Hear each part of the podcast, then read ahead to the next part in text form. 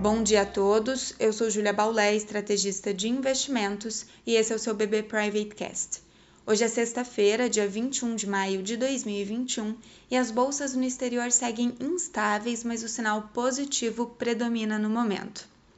O susto dos mercados em Nova York em relação à ata do Federal Reserve não durou muito e ontem mesmo as bolsas por lá reverteram as quedas. Destaque para a queda dos treasuries, que permitiram um apetite maior em ações de tecnologia, e a Nasdaq encerrou o dia ontem com alta de 1,77%. Apesar dessa correção observada, o tema é sensível e ainda devemos ver volatilidade nos mercados por conta do assunto.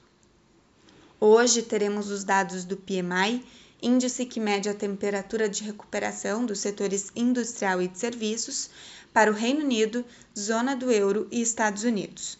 Os dados para a zona do euro e Reino Unido vieram positivos, ou seja, reforçam a força de recuperação da economia na região. Os mesmos dados para os Estados Unidos ainda não foram divulgados.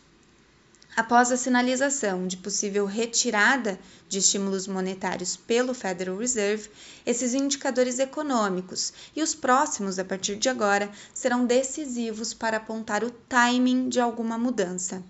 Uma melhora nos indicadores relevantes pode levar o Banco Central a sinalizar de forma pública a redução do programa de compra de ativos de forma antecipada. Nas commodities, o petróleo sobe, enquanto o minério de ferro cai. No Brasil, hoje é dia de vencimento de opções, o que tende a trazer volatilidade ao Ibovespa em meio ao fôlego limitado das bolsas internacionais. A B3 alterou o formato do exercício de opções e, a partir de hoje, estes ocorrem sempre na terceira sexta-feira do mês e após o pregão, em meia hora de aftermarket. Sobre câmbio e juros, ontem os juros futuros aproveitaram para devolver prêmios, refletindo o alívio do dólar e dos juros dos treasuries, assim como a menor oferta de pré-fixados no leilão do Tesouro.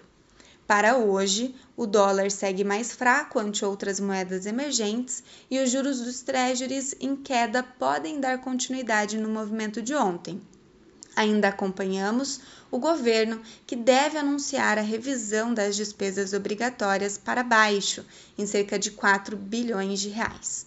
Um bom dia a todos e até a próxima!